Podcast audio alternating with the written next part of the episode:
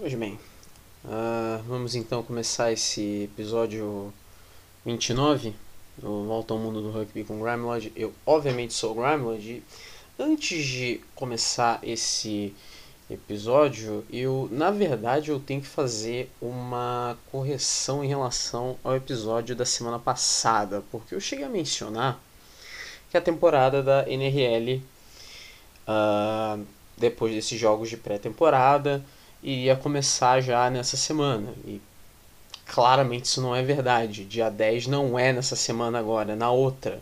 É justamente quando a temporada começa, no dia 10.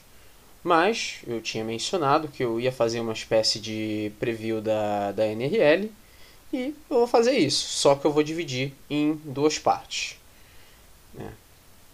É uma parte hoje, né, nesse episódio, e a outra parte aí sim no no próximo episódio. Mas também tem outras coisas aqui também, né? É, mais uma rodada da Top 10 lá na Itália.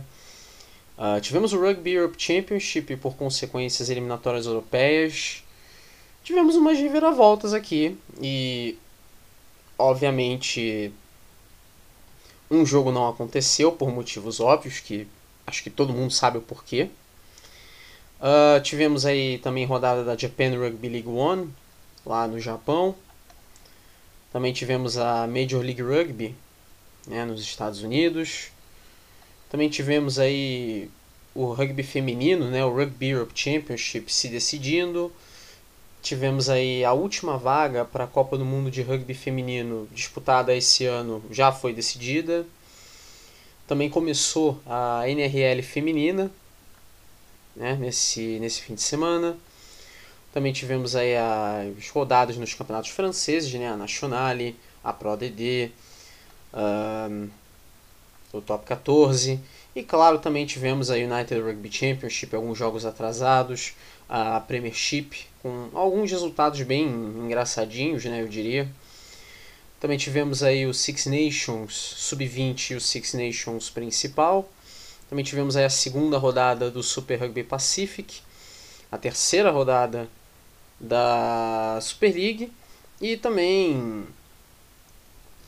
fazer um review aqui da, da Curry Cup, porque a Curry Cup volta já nesse fim de semana. Não teve rodada nessa semana, mas nessa semana que passou, mas ela volta já nessa semana que está vindo. Então aí eu vou fazer uma espécie de review do que está acontecendo até agora lá no final do episódio. Mas vamos então, né, já que esse episódio está cheio de coisa, uh, vamos então para a Itália, né, para falar da Top Ditch, a 14 rodada. Tivemos aí Viadana 18, Valor Rugby Emília 31, no estádio Luigi Zaffanella, em Viadana. Fiamme Ouro 12, Petrarca Padova 49, lá no estádio Stefano Gelsomini, em Roma. Moliano 35, Lazio 24, no estádio Maurizio Quaddia, em Moliano Veneto. Rovigo 49, Citava Lion 7, no estádio Mário Battaglini, em Rovigo. E Calvissano 39, Coloro no 22, lá no estádio San Michele, em Calvissano. Então a classificação tem a Petrarca Padova isolada na liderança com 63 pontos. Depois vem Valor Rugby Emília com 46, tem um jogo a menos. Rovigo tem 40, dois jogos a menos. Rovigo tem. É, perdão, Colorno é a quarta colocada com 34. Calvissano é a quinta colocada com 33. Tem três jogos a menos. Não tem muito ainda para recuperar ainda. Fiamme Ouro tem 29, tem dois jogos a menos. Viadana tem 23, um jogo a menos. Citav Lions também tem um jogo a menos, mas tem 22 pontos. Moliano tem 19 pontos e tem dois jogos a menos. E a Lazio é a lanterna com 7 pontos a, décima, a quinta rodada, que não deve acontecer nessa semana agora, então eu presumo que nessa semana vão acontecer os jogos atrasados, se tiver, né? Mas até onde eu sei, a 15 quinta rodada não é nessa semana agora, né? A não ser que haja alguma reviravolta. Mas os jogos da 15 quinta rodada, né? O campeonato já está chegando no final é, Lazio e Colorno, Petrarca Padova e Calvissano, Citav Lions e Moliano, Viadana e Fiamme Ouro, Valorugby Emília e Eurovigo. No final de dessa temporada regular, são 18 rodadas, já vamos para a 15 por sinal. os quatro primeiros colocados vão para as semifinais. Aí tem semifinal e final. Vamos continuar então na Europa para falar do Rugby Europe Championship, né? a terceira rodada do Rugby Europe Championship, mas também funciona como a oitava rodada das eliminatórias europeias. Tivemos apenas dois jogos, né? Portugal 59 Holanda 3 no estádio do Jamor em Lisboa. Não acho que houve surpresa alguma aqui. A Holanda é obviamente o time mais fraco. E talvez a grande surpresa dessa rodada que foi a vitória da Espanha sobre a Romênia por 38 a 21 no estádio central UCM em Madrid. Não acho que foi surpresa pelo pelo fato do nível das duas equipes, que são duas equipes que buscam a mesma coisa, a qualificação direta para a Copa do Mundo. Não é, não, não, seria nenhuma aberração a Espanha pegar essa segunda vaga, visto que é, é, é praticamente impossível a Geórgia perder a primeira.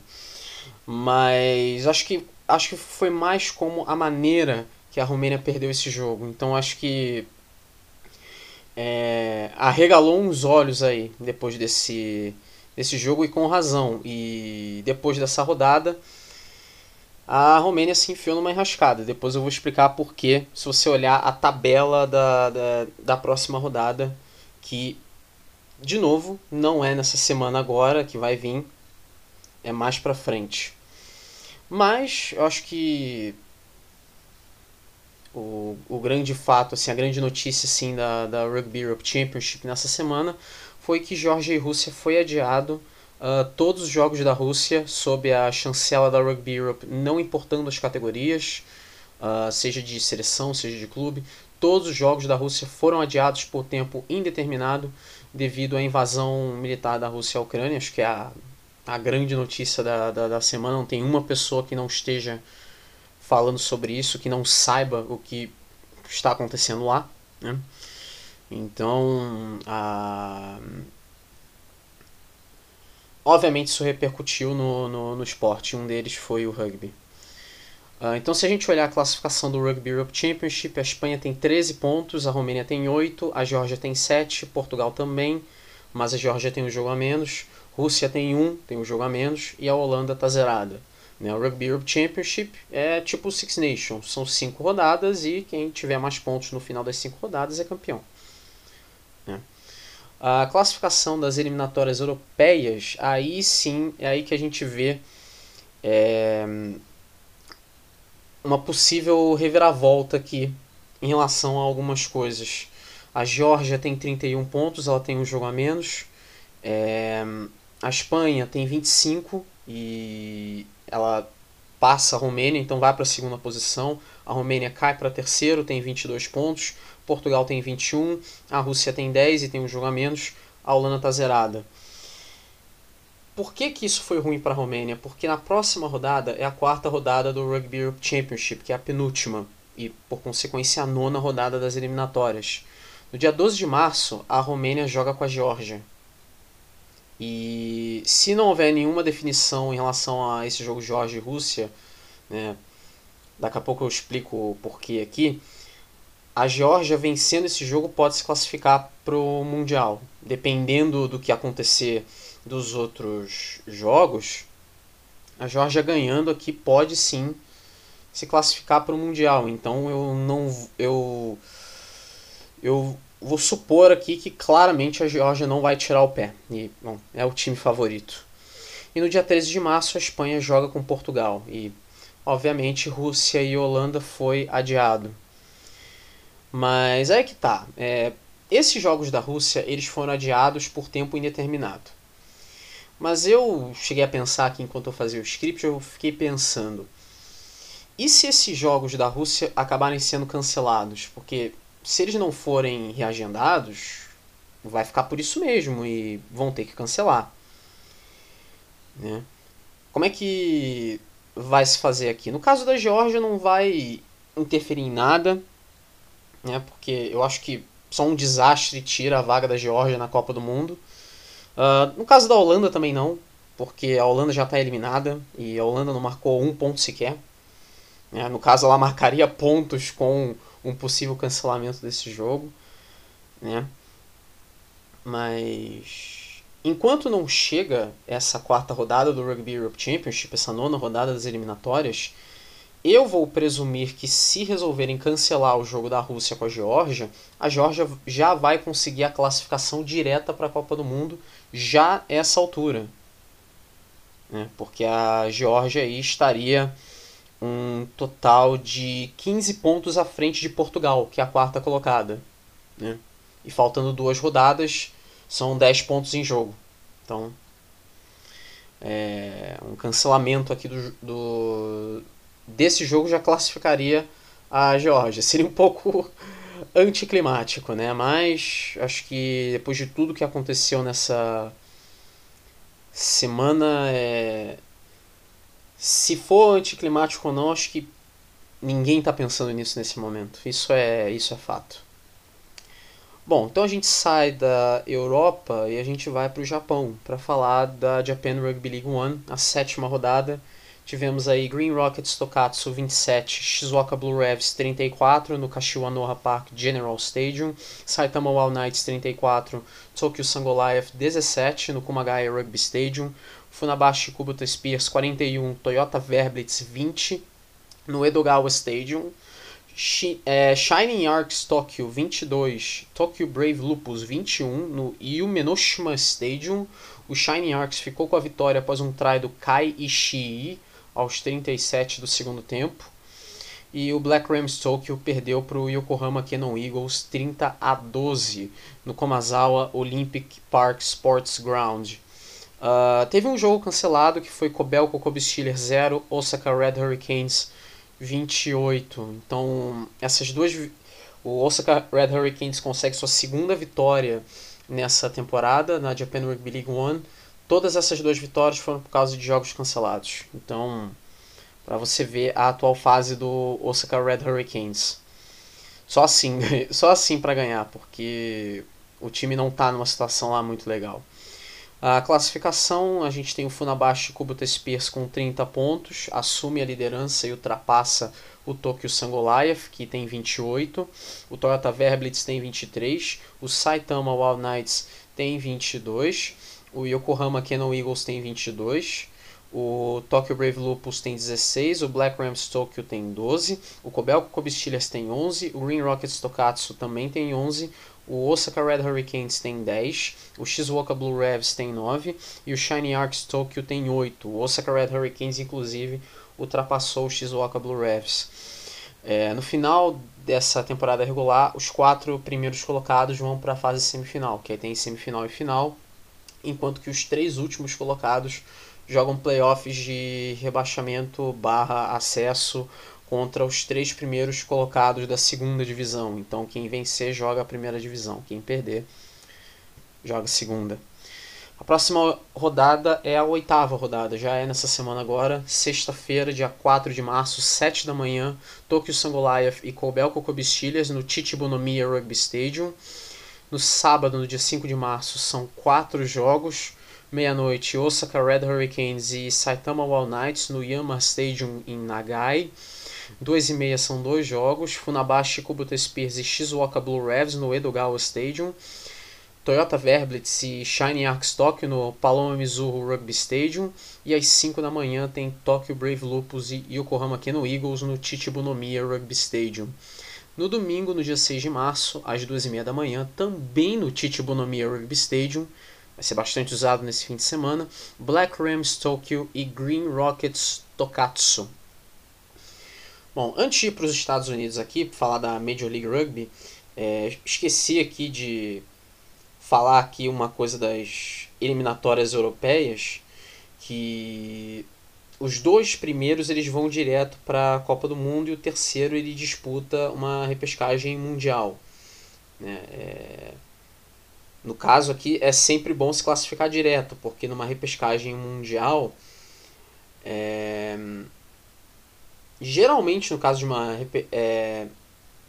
repescagem mundial, pode ser que algum time europeu não encontre alguma dificuldade. Isso não vai ser o caso para essa eliminatória, porque já tem um time que sempre disputa a Copa do Mundo que está nessa repescagem, que é Tonga. Então eu acho que ninguém quer pegar essa terceira posição, quer pegar logo a segunda.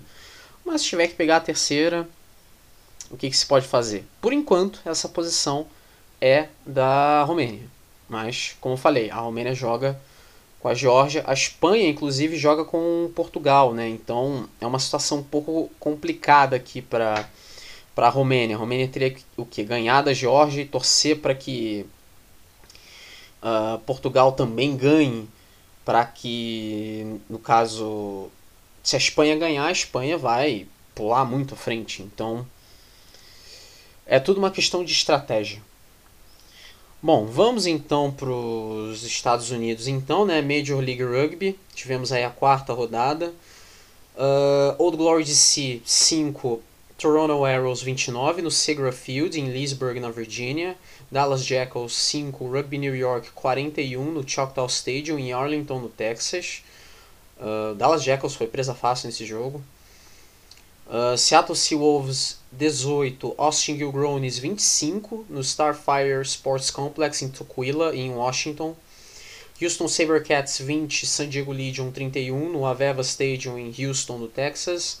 E o jogo agora desse domingo, né, que acabou ainda há pouco, a vitória do LA Guillotines contra o New England Free Jacks 19 a 15, ganhou de virada, estava perdendo por 15 a 12 e aí no segundo tempo fez um try convertido e aí virou o jogo para 19 a 15. Esse jogo foi no Los Angeles Memorial Coliseum em Los Angeles, na Califórnia. Finalmente o Guillotines pôde jogar lá nessa temporada.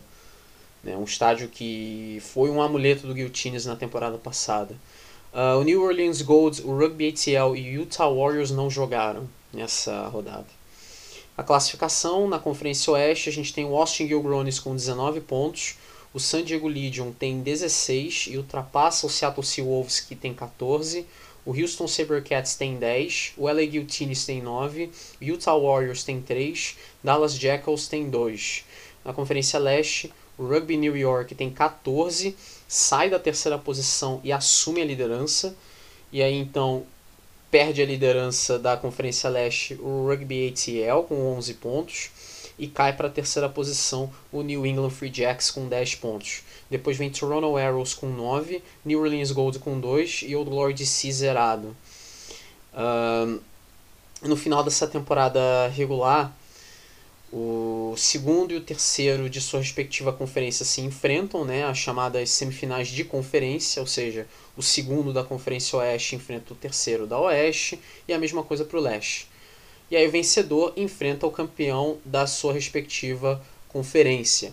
É, as equipes, no caso, no playoff, que isso fique bem claro, no playoff, equipes de conferências diferentes só vão se enfrentar na grande final, né? Como é nas ligas americanas, né? Não é diferente aqui. A quinta rodada é nessa semana, dia 5 de março, meia-noite e meia. Tem Seattle Seawolves e New Orleans Gold no Starlight Stadium em Tukwila, em Washington. Uh, Rugby ATL e Houston Sabercats no Silverbacks Park em Atlanta, Georgia, é às 5 da tarde. Às 6 da tarde tem Utah Warriors e Dallas Jackals no Zions Bank Stadium em Harriman, Utah. E às 10 da noite tem Austin Gilgronis e LA Guillotines no Bold Stadium em Austin, no Texas, dentro do Circuit of the Americas. E no domingo, no dia 6 de março, às 5 da tarde, tem Rugby New York e New England Free Jacks no JFK Stadium em Hoboken, em New Jersey. E às 7 da noite tem San Diego Legion e Old Glory DC no, SD, no SDSU Sports Deck em San Diego, na Califórnia. O Toronto Arrows é o time que não joga nessa nessa rodada. Você inclusive pode acompanhar esses jogos no The Rugby Network, né, que é um site, também tem aplicativo para celular, né? E é só você literalmente criar uma conta lá.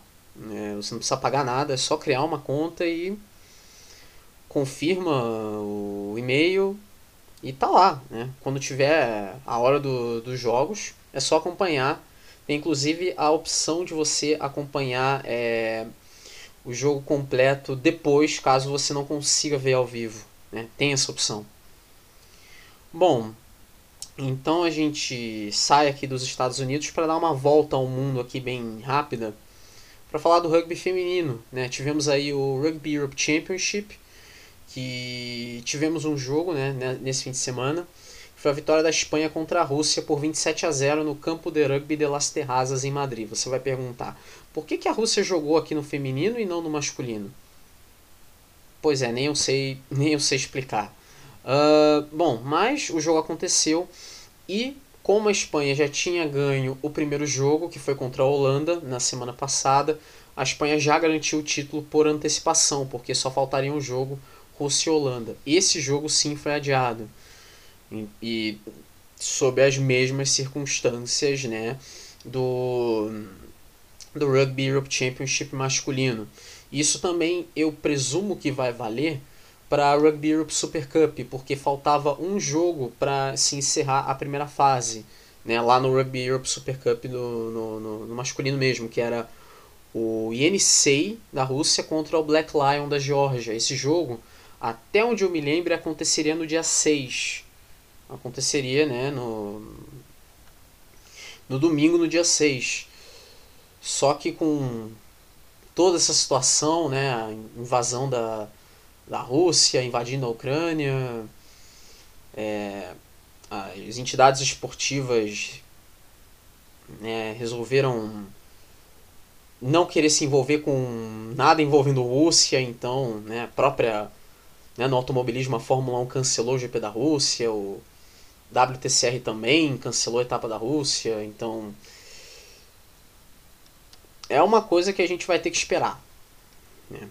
Nesse caso aqui é, é mais um, um jogo que eu presumo que vai ser cancelado porque ele literalmente não adiciona em nada à classificação do campeonato. A Espanha já é a campeã do Rugby Europe Championship, ganhou de novo esse torneio, que não teve é, da outra vez por causa do, da Covid. Né?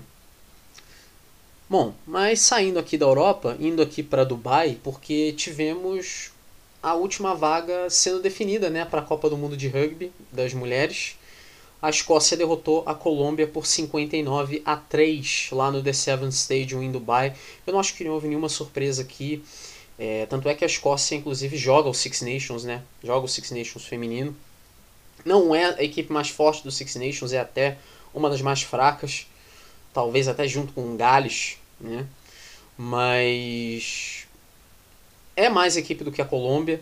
A Colômbia foi valente de ter chegado até aí e eu acho que, quem sabe, né?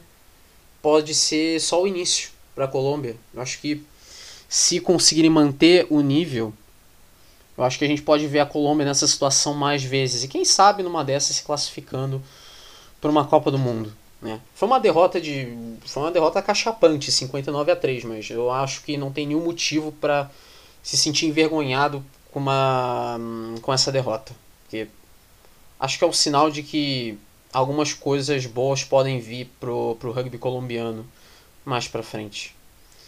Bom, a Copa do Mundo de Rugby Feminina, inclusive, ela vai acontecer nos dias 8 de outubro até dia 12 de novembro na Nova Zelândia. Então, com a Escócia já classificada, então já temos os grupos já definidos. O grupo A tem Nova Zelândia, Austrália, País de Gales e a Escócia. No grupo B tem Canadá, Estados Unidos, Itália e Japão. E no grupo C, Inglaterra, França, África do Sul e a única equipe que faz sua estreia né, nessa, nessa Copa do Mundo, que é Fiji. Né?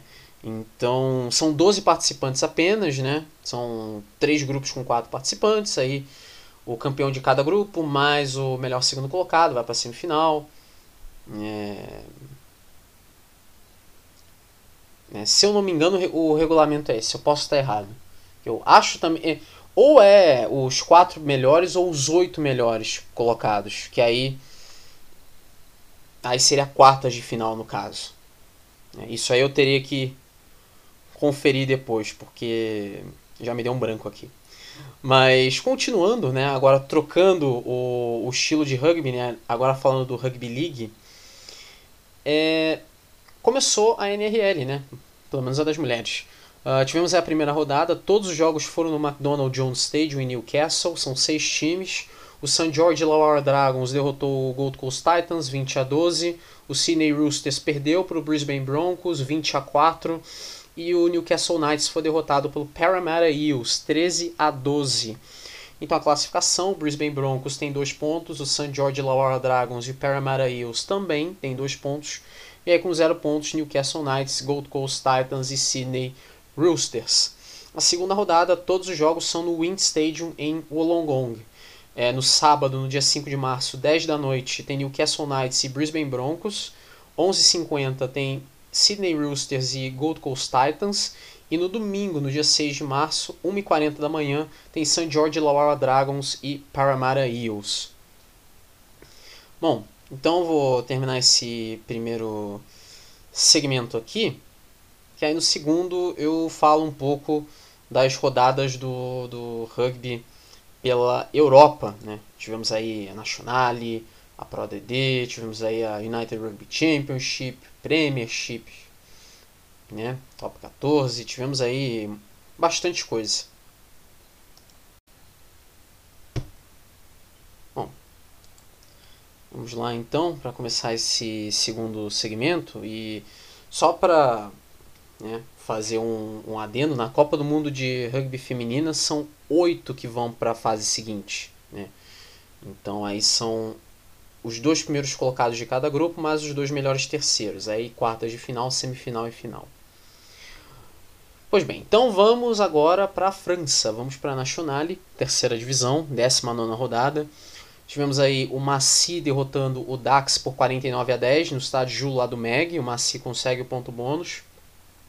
Tivemos aí, eu acho que talvez foi a grande surpresa da rodada, a vitória do Dax 28 a 23 contra o Soyo Angolame. O Soyo Angolame consegue o ponto bônus, apesar de ter perdido, né? Perdeu por 5 pontos, então ponto bônus.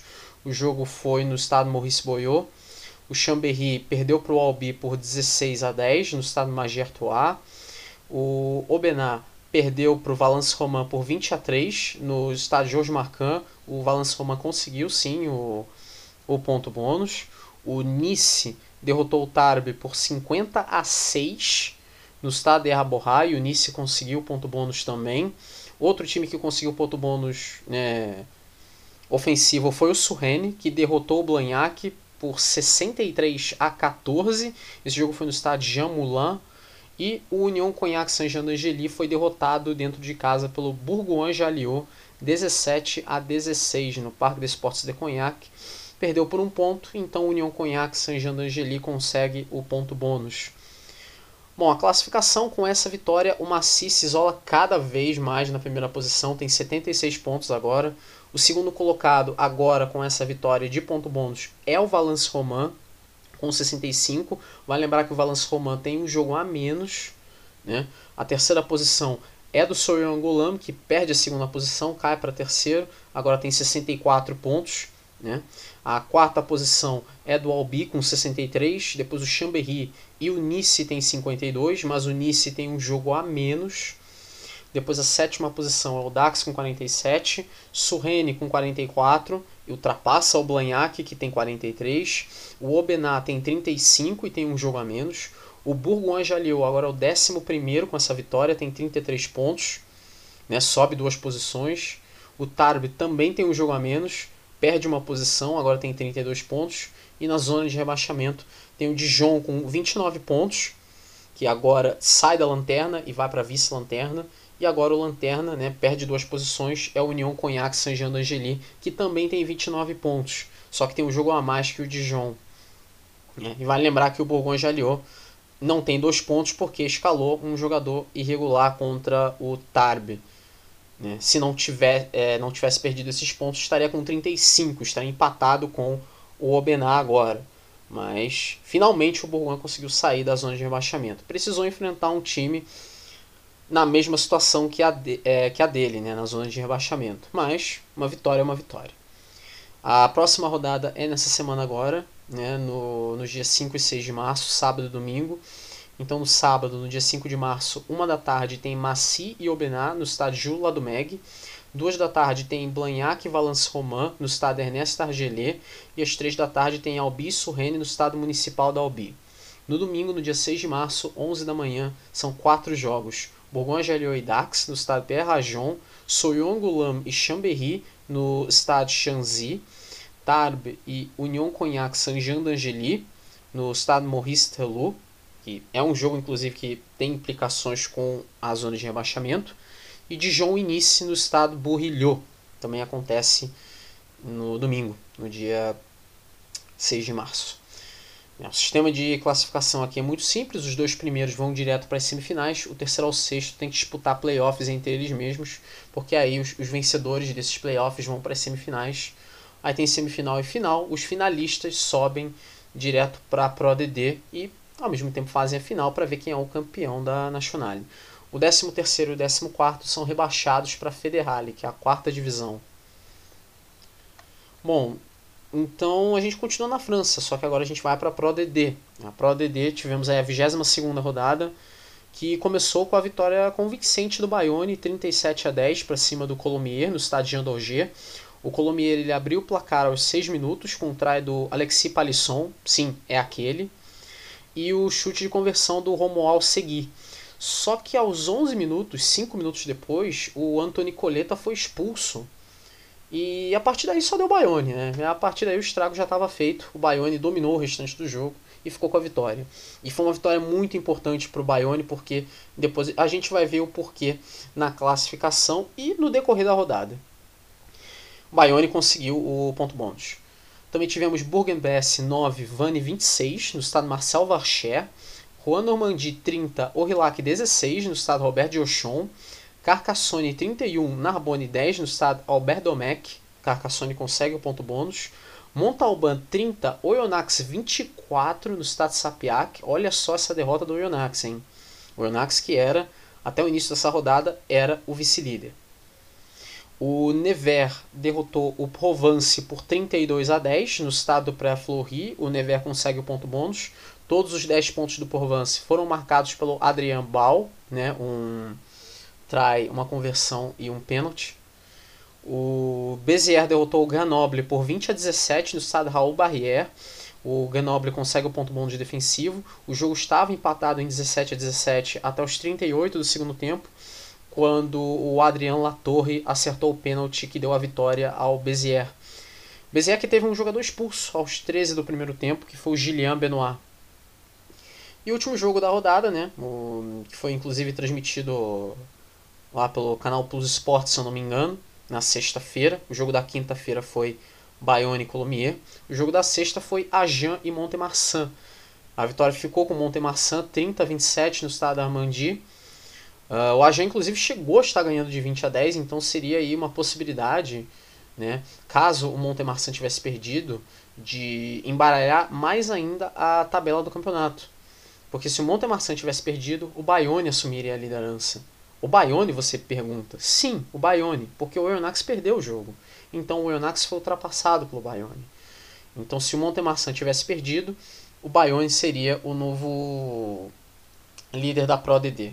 O Montemarçan conseguiu reagir, ganhou o jogo, né? E com isso, o Montemarçan se mantém na liderança, o Agen chegou bem perto de conseguir essa vitória. Na classificação, Montemarçan tem 78 pontos, o Maione tem 75, assume a segunda posição, toma a segunda posição do Oyonnax, que, que tem 73, Never tem 57, ganha uma posição, o Carcassonne tem 56, também ganha uma posição, o Colomier é o sexto com 54 pontos, perde duas posições, o sétimo é o Montalban com 52 e tem um jogo a menos, o Vânia é o oitavo com 47, ganha duas posições, o Provence é o nono com 47 pontos e perde uma posição. O Bezier é o décimo com 45 pontos e ganha uma posição, tem um jogo a menos. O Orillac tem 45 pontos também, perde duas posições. O Ajan tem 41, o Grenoble tem 38, o Juan Normandie tem 37 e sai da zona de rebaixamento, ganha uma posição. Quem perde uma posição e volta para a zona de rebaixamento com 36 pontos é o Bourg-en-Bresse enquanto que o Narbonne é o lanterna com 26. A próxima rodada é nessa semana, quinta e sexta-feira, dia 3 e 4 de março. Na quinta-feira, no dia 3 de março, 4h45 da tarde, tem Provence e Bayonne no canal Plus Sports, o jogo no estado Maurice Davi. Na sexta-feira, no dia 4 de março, às 3h30, são aí seis jogos: Grenoble e Nevers no estado de Alpe, Oyonnax e Rouen Normandie no estado Charmaton, Aurillac e Agen no estádio Jean Alric, Vannes e Carcassonne no estádio El Arabine, Narbonne e Bourg-en-Bresse no Parque des Sports de l'Amitié, confronto direto entre os times da zona de rebaixamento aqui. E Colomiers e Béziers. Né? E o jogo transmitido pelo canal Plus Esportes na sexta-feira, 4h45, é Montemarçan e Montalban, no estado André Edgui Boniface. Uh, Provence Bayonne é, é um jogo que pode significar muita coisa para as duas equipes. Né? O Provence não vai entrar no top 6 se ganhar esse jogo, mas vai chegar bem perto. O Bayonne quer se manter no top 2 numa dessa até ganhar o jogo e assumir a liderança, então ganhar esse jogo seria muito importante. E torcer para uma derrota do Montemarçan, no caso, na sexta-feira, para ficar um pouco mais tranquilo ali, um pouco mais garantido no top 2. Né? Montemarçan e Montalban. Né? O Montalban quer ganhar para voltar para o top 6, enquanto que o Montemarçan quer manter a liderança do campeonato. Né? Aqui é praticamente a mesma coisa da Nacional. Os dois primeiros vão para as semifinais, terceiro ao sexto disputam playoffs entre eles mesmos, que aí o, os vencedores vão para as semifinais, aí tem semifinal e final. Só que a diferença aqui é que o campeão dessa final sobe pro, pro top 14 direto. E o vice ele tem que disputar um playoff de acesso barra rebaixamento contra o vice-lanterna do top 14. Enquanto isso, o 15 e o 16 colocados, né, os dois últimos, são rebaixados para a Nationale, que é a terceira divisão. Bom, vamos sair então da, da França. Então vamos pela Europa, né? Vamos pela United Rugby Championship, porque tivemos vários jogos pela Europa, né? Uh, foram jogos atrasados da décima rodada, foram quatro. Tivemos o Zebre Parma perdendo para o Vodacom Bulls, 45 a 7 no estádio Sérgio Lanfranchi em Parma. O Vodacom Bulls consegue o ponto bônus. Uh, essa foi uma rodada em que todos os times sul-africanos jogaram e jogaram fora da África do Sul, algo que até agora tem sido raro nessa temporada por causa de todos os protocolos de, de, de Covid, né? Então é uma raridade aqui, né? Também tivemos o Leinster derrotando o Emirates Lions por 21 a 13 no RDS Arena em Dublin. O Leinster chegou a estar ganhando de 21 a 6, né? Então acho que em nenhum momento o Leinster esteve a perigo. Também tivemos o Connacht derrotando o DHL Stormers por 19 a 17. O Stormers consegue o ponto bônus porque perdeu por dois pontos. O jogo foi no The Sports Ground em Galway. Perdendo de 17 a 14, o Connacht conseguiu marcar um try aos 31 do segundo tempo com o Peter Sullivan. É sempre muito difícil jogar em, é, no The Sports Ground porque é um estádio muito aberto e venta bastante. Né, em qualquer. Arrisco até me dizer em qualquer parte do ano, né? Então, em qualquer época do ano. Então, é um lugar bem difícil de se jogar, um lugar bem chato de se jogar. E o Stormers. Uh, eu acho que o Stormers sentiu isso, pelo menos no final. E tivemos o Benetton perdendo para o Celso Sharks 29 a 7. O Sharks consegue o ponto bônus ofensivo. O jogo foi no estádio Comunale de Monigo, em Treviso. Né? A classificação tem o Leinster com 44 pontos em 11 jogos. O Ulster tem 40 em 11 jogos. O Glasgow Warriors tem 39 em 11 jogos. O Munster tem 35 em 10 jogos. Edinburgh tem 34 em 11 jogos. O Connacht tem 28 em 12 jogos e sobe uma posição. O Ospreys tem 26 pontos em 11 jogos, perde uma posição. O Sharks, o Chelsea Sharks agora é o oitavo colocado com 26 pontos em 10 jogos, sobe duas posições. O nono é o DHL Stormers com 24, 10 jogos, né, perde uma posição. O Vodacom Bulls é o décimo com 23 pontos, 10 jogos, uh, ganha duas posições. O Benetton é o 11 com 23 em 11 jogos, perde duas posições. O Cardiff tem 18 em 7 jogos, perde uma posição. Os Scarlets tem 17 em 8 jogos. O Emirates Lions tem 12 em 10 jogos. O Dragons tem 11 em 9 jogos. E o Zebre Parma tem 1 em 8 jogos. Uh, o sistema de classificação aqui é. Bom, no final da temporada regular, os oito primeiros colocados eles vão para os playoffs, que aí é quartas de final, semifinal e final. Simples. É, o torneio também é dividido em quatro conferências, né? A irlandesa, a sul-africana, a galesa e a escocesa barra italiana. Então, o campeão de cada conferência se classifica para a Champions Cup da próxima temporada, junto com os outros quatro melhores, os outros quatro times de melhor campanha. Né? No caso, os campeões de conferência no momento seriam o Leinster pela irlandesa, o Glasgow Warriors pela escocesa barra italiana, o Ospreys pela galesa e o Chelsea Sharks pela sul-africana. Então esses times já se garantiriam, junto então com outros um, os, os outros quatro times de melhor campanha. Eles iriam para Champions Cup. Bom, a próxima rodada é a 13 terceira rodada, então todo mundo joga, menos os sul-africanos. Então, é, na sexta-feira, no dia 4 de março, às 4h35 da tarde, tem Ulster e Cardiff, no Kingspan Stadium em Belfast, e Edinburgh e Connacht no Dedham Health Stadium em Edinburgh. No sábado, no dia 5 de março, tem Benetton e Leinster às 9h55 da manhã, no Estádio Comunário de Monigo, em Treviso. E aí 2 e 15 são dois jogos, Scarlets e Glasgow Warriors no Parque Scarlets em Lanelli e Munster e Dragons no Thomond Park em Limerick. No domingo, no dia 6 de março, às 11 da manhã, tem Ospreys e Zebre Parma no Liberty Stadium em Swansea, no País de Gales. Bom, então a gente agora volta a ficar em um país só, né? Agora a gente vai para Inglaterra para falar dela, da Premiership. Na Premiership tivemos aí a 18ª rodada. O Bristol Bears derrotou o Wasps por 31 a 19 no Ashton Gate em Bristol. Uh, consegue o ponto bônus, inclusive. O seu Sharks empatou com o London Irish em 27 a 27. As duas equipes conseguem ponto bônus. O jogo foi no AJ Bell Stadium em Salford.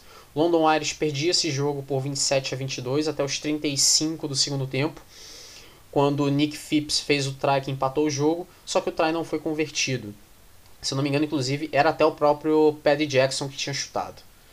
Um, Worcester Warriors 21, Harlequins 29 no Six Ways em Worcester. O Harlequins consegue o ponto bônus. O Leicester Tigers derrotou o Gloucester por 35 a 23 no Welford Road em Leicester. O Tigers consegue o ponto bônus ofensivo. E talvez a grande surpresa da rodada foi a vitória do Bath. O Bath jogou fora de casa contra o Newcastle Falcons lá no Kingston Park em Newcastle por 30 a 25, né? E outra surpresa também é, muito também se deve por alguns dos jogadores do BAF que decidiram o jogo a favor da equipe. O BAF perdia por 25 a 23. E aí o BAF fez o try da vitória com o Joe Kokanassiga. Sim, aquele mesmo, que jogava pela seleção da, da Inglaterra. Uh, e o try foi convertido pelo Denis Cipriani. Sim, aquele mesmo, aquele Denis Cipriani. E isso tudo aconteceu aos 37 do segundo tempo. Então foi num momento um, decisivo que o Bath acabou conseguindo a, essa vitória para cima do Newcastle Falcons. Né? Foi uma vitória surpreendente. E, para terminar a rodada, tivemos Northampton Saints 31, Exeter Chiefs 34. As duas equipes conseguem um ponto bônus. O jogo foi no Franklin's Gardens em Northampton. Uh, perdendo de 31 a 20 até os 24 do segundo tempo, o Exeter marcou 14 pontos dos, do, dos 24 até os 30 do segundo tempo. Então, no espaço de 6 minutos, o Exeter Chiefs fez dois trás convertidos. E ganhou o jogo, basicamente. Né? Mais uma vez mostrando o quão inconstante tem sido essa equipe do Northampton Saints. O Exeter também tem sido inconstante, mas agora o Exeter tá, parece que tá tomando vergonha na cara. Parece que agora vai. Se vai mesmo, aí a gente vai ter que ver nos próximos capítulos, nas próximas rodadas. O time que não jogou foi o Saracens, né? São 13 times. Bom, é, o sistema de classificação tem o Leicester Tigers com 70 pontos, o Saracens tem 54, o Harlequins tem 53 e o Exeter Chiefs tem 50. O Exeter Chiefs ganha uma posição. No fim da temporada regular, os quatro melhores colocados, os quatro primeiros, disputam as semifinais. É semifinal e final, a final é no Twickenham. Uh, aí o quinto colocado é o London Irish com 48, sobe uma posição. O Gloucester é o sexto com 47, perde duas posições. Depois é o seu Sharks com 46. Wasps com 43, Northampton Saints com 42, o Bristol Bears tem 33, o Newcastle Falcons tem 26, o Worcester Warriors tem 25 e o Bath tem 20. Né? Como eu tenho sempre dito aqui né, no, nos episódios do Volta ao Mundo do Rugby com Grimeloid, não tem rebaixamento na, nessa temporada da Premiership. Mas, é, inclusive, eu no início dessa semana eu cheguei a ver um vídeo do Antônio Martoni né, falando sobre a rodada da Premiership. Inclusive, né, vocês deveriam inclusive se inscrever no canal dele, que é muito bom. Né? Ele, ele explica muito bem o que acontece lá na, na, na Premiership, no Super Rugby, na United Rugby Championship, Six Nations. Né? É, afinal, é quem entende, né? Então, não tem nem o que argumentar. E ele é, levantou um, um argumento que faz muito sentido, porque pode não ter rebaixamento, mas o seu time terminando na penúltima, na última posição, isso quer dizer que a equipe ganha menos dinheiro, talvez perca um pouco de, de, de patrocínio, né? talvez as coisas comecem a se apertar financeiramente falando, né? então faz sentido. Então, é, embora não tenha rebaixamento, é meio que como se tivesse. Né? Vai jogar a primeira divisão na próxima temporada. Mas não deixa de ser uh, ruim financeiramente para a equipe. Né? O Baf é o lanterna, mas o Baf agora está chegando no Worcester, por sinal. Né?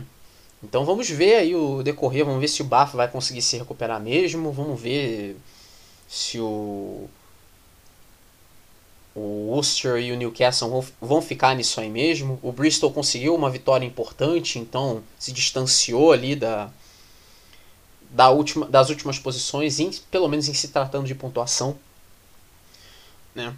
A próxima rodada é a 19 e ela já começa já na sexta-feira, no dia 4 de março. Às 4h45 tem Harlequins e Newcastle Falcons no Twickenham Stoop em Londres.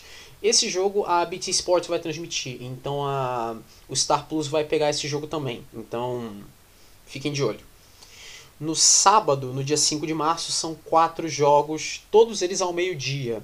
Bath e Bristol Bears no Recreation Ground em Bath. Gloucester e Northampton Saints no King's Home em Gloucester. London Irish e Worcester Warriors no Community Stadium em Brentford e Saracens e Leicester Tigers no Stonex Stadium em Barnet. Esse jogo a BT Sports vai transmitir, Saracens e Leicester Tigers, e vai ser um jogo muito interessante porque é o líder contra o vice-líder. Então é, tem muita coisa em jogo aqui. Tá certo que o Saracens está 16 pontos atrás do Leicester Tigers, mas o problema é que se o Saracens perder esse jogo, o Harlequins joga no dia anterior. O Harlequins ganhando no Newcastle Falcons pode assumir a segunda posição. O Exeter Chiefs, inclusive, já falando nele, já fazendo o segue aqui, no domingo, no dia 6 de março, meio-dia, tem Exeter Chiefs e seu Sharks, no Sandy Park em Exeter. Né, o time que não joga é o Wasps. Mas eu acho que esse, o jogo importante da rodada é justamente esse: Exeter Chiefs e seu Sharks. Né, jogo que vai ser transmitido pela BT Sports e o Star Plus vai pegar. Uh, o Exeter Chiefs é o quarto colocado e parece que agora está entrando nos eixos e vai enfrentar o Sale Sharks, que é uma equipe que melhorou muito de uns tempos para cá, depois de um início bem lamentável. Né? Acho que muito se deve à volta do Faf de Klerk, recuperado de lesão. Né? O Mano Tuilag se machucou de novo. Né? Ele inclusive ia jogar pela Inglaterra, mas no Six Nations, mas ele foi cortado, né? Porque ele se machucou de novo. Mas não acho que o seu Sharks tenha sentido necessariamente tanta falta dele. Eu acho que muito se deve ao Faf de Klerk. É ele que consegue, uh, como eu posso dizer, é, encaixar essa equipe, né? botar todas as peças no, no, no quebra-cabeça. Ele é a peça essencial que a equipe precisa. Então, é, com ele em campo, o seu Sharks é um outro time. E esse jogo vai ser muito interessante porque o Sharks pode entrar, inclusive, no, no top 4, se ganhar. Mas teria que torcer por derrotas do London Irish contra o Worcester e do Gloucester contra o Northampton. E teria que ganhar do Exeter. Ganhando de ponto bônus seria melhor ainda. Né? Então vai ser bem interessante isso para o seu Sharks. Bom, ainda temos tempo ainda, então vamos, vamos para a França. Vamos para a França falar do top 14. 19 rodada, tivemos aí sete jogos.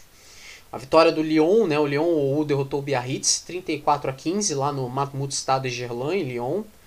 O Section Paloise jogou em casa no estado do Ramon, em Pô, perdeu para o La Rochelle 22 a 16. O La Rochelle perdia esse jogo por 16 a 14, até o pênalti marcado pelo Israel Oeste aos 33 do segundo tempo e o try não convertido marcado pelo Willem Liebenberg aos 36 do segundo tempo. Todos os outros 14 pontos do La Rochelle foram marcados pelo Pierre Popelin, um try e três pênaltis. Então, eu estou começando a achar que o La Rochelle finalmente encontrou o chutador que precisava, né, que é o Pierre Popelin, porque vale lembrar, o Israel West não vai ficar na próxima temporada, ele vai embora, o Júlio Plisson também deve sair, e então o La Rochelle não teria ninguém, mas eles pegaram o PR Popelin do Vani, né, lá da segunda divisão. O PR Popelin, inclusive, surgiu das categorias de base do próprio La Rochelle, né, foi pro Vani. Né, era uma peça importante do Vani, inclusive. E agora está no, no, no, no, La Rochelle. Fez uma boa atuação, inclusive. Era um, uma das grandes peças dessa equipe no jogo. Né, o La Rochelle não começou tão bem, mas eventualmente no no segundo tempo jogou bem melhor e aí conseguiu a virada ali nos momentos decisivos. Também tivemos aí Clermont 52, Perpignan 12. O Clermont consegue o ponto bônus ofensivo. O jogo foi no Parque des Esportes Marcel Michelin, em Clermont-Ferrand.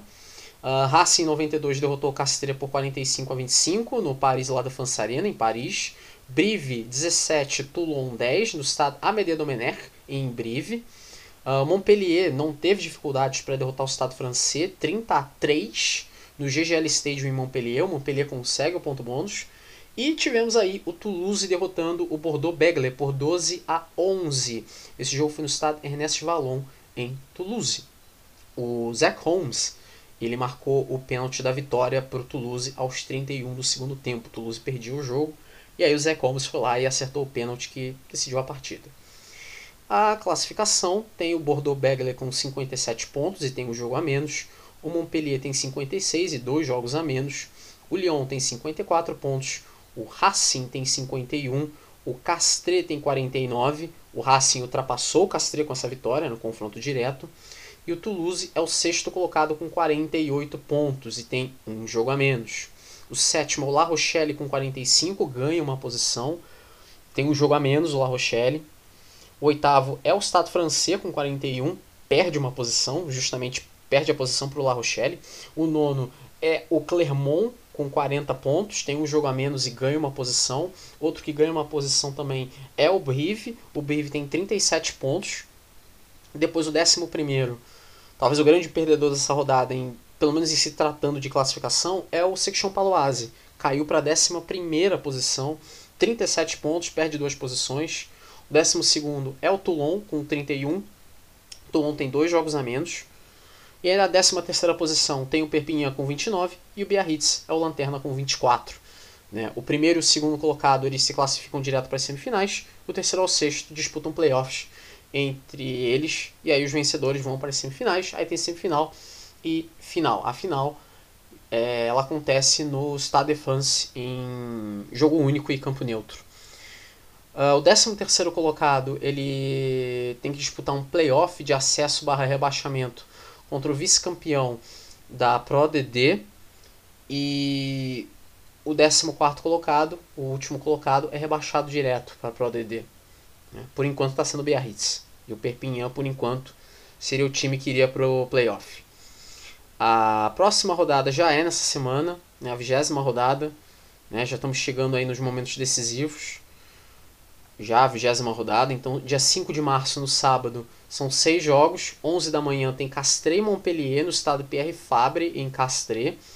Uma da tarde são quatro jogos, Biarritz e Toulon, no Parque des Esportes da Guilherme, em Biarritz. La Rochelle e Brive, no estado Marcel de Flandre, em La Rochelle.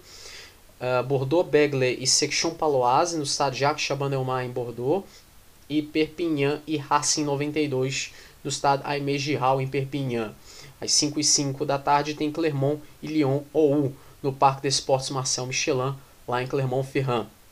E no domingo, no dia 6 de março, às 5 e 5 da, da tarde, tem Stade Francês e Toulouse no Stade Jean Bouin, em Paris. Todos os jogos vão ser transmitidos no canal Plus, com exceção de Castres Montpellier, porque esse jogo é transmitido no canal Plus Decali. Né? Então, é, se não conseguirem né, nos bons e velhos sites de, de streaming procurar pelo jogo, é só procurar pelo, pelo canal, né? Porque nossa querida ESPN, como sempre, não dá uma dentro. Né? Bom, ainda temos um tempinho aqui ainda, então Vamos falar então do Six Nations, o Sub-20. Primeiro o Sub-20, depois aí eu falo do, sub, do, do Six Nations principal, né? Que aí tivemos aí a terceira rodada do Sub-20. A Inglaterra se recuperou né, da derrota para a Itália na, na rodada passada. Derrotou o País de Gales 43 a 14 no Castle Park em Doncaster. A Escócia perdeu para a França por 30 a 17 no The Dam Health Stadium em Edinburgh. A França ganhou esse jogo mesmo tendo dois jogadores expulsos, né, o Jefferson Joseph e o Jules Coulon. Né, então, apesar do, do jogo bem faltoso ali da França, cometendo muitas penalidades, a França conseguiu a vitória contra a Escócia. E a Irlanda derrotou a Itália por 39 a 12 lá no Musgrave Park em Cork. A classificação tem a Irlanda com 14 pontos, Inglaterra com 11, ultrapassa a França, que também tem 11, mas a Inglaterra tem um saldo melhor. País de Gales tem 5, Itália tem 4 e a Escócia é a última com 1. A próxima rodada é a quarta rodada. Uh, Quinta-feira, no dia 10 de março, tem País de Gales e França. Sexta-feira, no dia 11 de março, tem Itália e Escócia. E no sábado, dia 12 de março, tem Inglaterra e Irlanda. Bom, então vou terminar esse segundo segmento aqui, que é no terceiro segmento vai ter o que? Tem Six Nations, tem o Super Rugby Pacific, tem a Super League, fazer um review aqui da Curry Cup e se conseguir caber tudo aqui, fazer um uh, preview aqui da NRL, fazer a primeira parte aqui do nosso preview da temporada da, da NRL que tá para começar em breve. Vamos lá então com esse terceiro segmento, sem perder muito tempo. Vamos então falar do Six Nations, né? Agora, o Six Nations principal, tivemos aí os três jogos nesse fim de semana.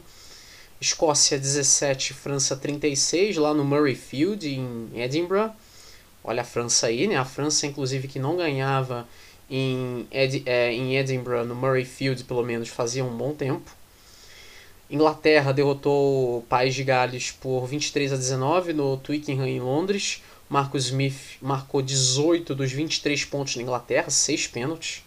Né? Ele errou uma conversão, mas ele acertou 6 pênaltis, então, o que dizer, né?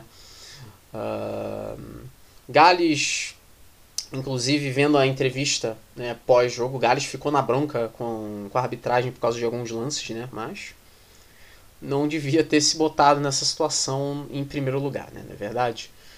Uh, bom, e também tivemos a Irlanda derrotando a Itália por 57 a 6 lá no Aviva Stadium em Dublin.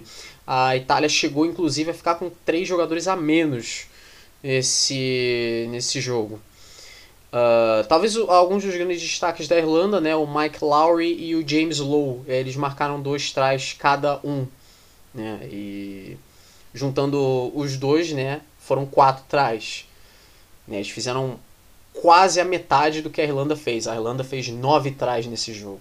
Né? Então foi uma vitória bem convincente aí da, da Irlanda. Então, se a gente olhar a classificação, a França tem 14 pontos, a Irlanda tem 11, ela ultrapassa a Inglaterra, a Inglaterra tem, tem 10 pontos. A Escócia tem 5, o País de Gales tem 5 e a Itália tem 0. Né? Inclusive eu vi muito inglês reclamando no Twitter por causa dessa vitória da Irlanda, não por causa não por causa daquele motivo manjado que, nossa, isso é tão 2010 reclamar da Itália. Não, não é necessariamente por causa disso, mas é justamente por causa dessa questão de que a Itália chegou a ficar com três jogadores a menos, né? Inclusive teve ali um é, um cartão vermelho, inclusive, foi bastante questionável, né? Mas é aquilo, né? É, é, tinha muito inglês reclamando que ah, a Irlanda conseguiu um ponto bônus, né? Se aproveitando da, da vantagem numérica em campo, mas é aquilo. É, por que, que vocês se botam nessa, né, nessa situação, né? Não estou dizendo que é, a Inglaterra devia ter ganho. É, é, era obrigação a Inglaterra ganhar de Gales de, de, de, de, ponto bônus. Não, até porque foi um jogo difícil, foi um jogo duro. É sempre um jogo duro. País de Gales é uma equipe muito forte. Né? Mas não me refiro necessariamente a este jogo, me refiro no conjunto da obra. É, né? É, cada ponto, em todos os jogos, cada ponto é importante. Não só os pontos, mas a questão também do saldo de pontos marcados por jogo. Então, isso é uma coisa, são coisas pequenas, mas que no fim das contas são coisas que valem muito lá na frente na classificação, porque aí você não precisa ficar com essa choradeira de que, ah, é. É. é o, o jogo foi. O, o, o, jogo foi farsesco, esse ponto bônus vai fazer diferença lá na frente. Não se botem nessa situação, eu sempre falo, mas. Né, é sempre aquela mentalidade. Uh, é, aquela, é aquela mentalidade vitimista tão popularizada no, no, no, no, no, no, no futebol. Não é o time que é ruim. O time perdeu por uma, alguma injustiça alheia, não porque, o, não porque o time foi incompetente. Né? Então, uh, Curioso isso. Bom, a classificação aqui, né? Já falei: França 14, Irlanda 11, Inglaterra 10, Escócia 5, País de Gales 5, Itália 0. Uh, e Irlanda passou a Inglaterra por causa desse ponto bônus. A quarta rodada não é nessa semana agora, é na outra. Tem o um jogo na sexta-feira, no dia 11 de março, 5 da tarde, País de Gales e França no Principality Stadium em Cardiff. E no sábado, no dia 12 de março, são dois jogos. 11 h 15 Itália e Escócia no Estádio Olímpico de Roma. E 1h45 da tarde, Inglaterra e Irlanda no Twickenham, lá em Londres. Né? Eu presumo que a ESPN vai pegar esses três jogos. Né? Bom, vamos, vamos ver. Bom, vamos então sair do hemisfério norte, né? Vamos para o hemisfério sul. Vamos para o Super Rugby Pacific. Falar do Super Rugby Pacific, tivemos aí a segunda rodada. Uma rodada de.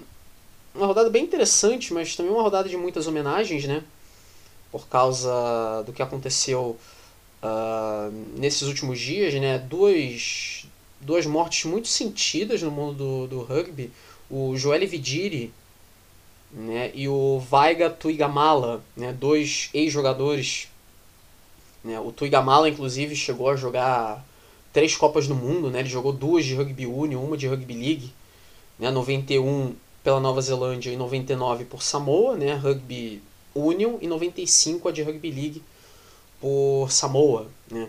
E o Joel Vidiri poderia ter jogado mais por seleção, mas era um jogador que tinha problemas de lesão, tinha alguns problemas de saúde também, mas no auge era um jogador incrível, né, totalmente fora de série.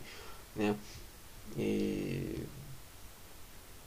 Assim como também o próprio Tuigamala também teve algumas lesões no final de, de carreira, mas era um jogador também maravilhoso, era um, era um jogador que ele, o, ele não era muito comum, né? o biotipo dele não era muito comum, porque ele era um jogador é, de 1,80m, mas ele pesava ali mais ou menos por volta, na época que ele jogava, por volta de uns 110 quilos.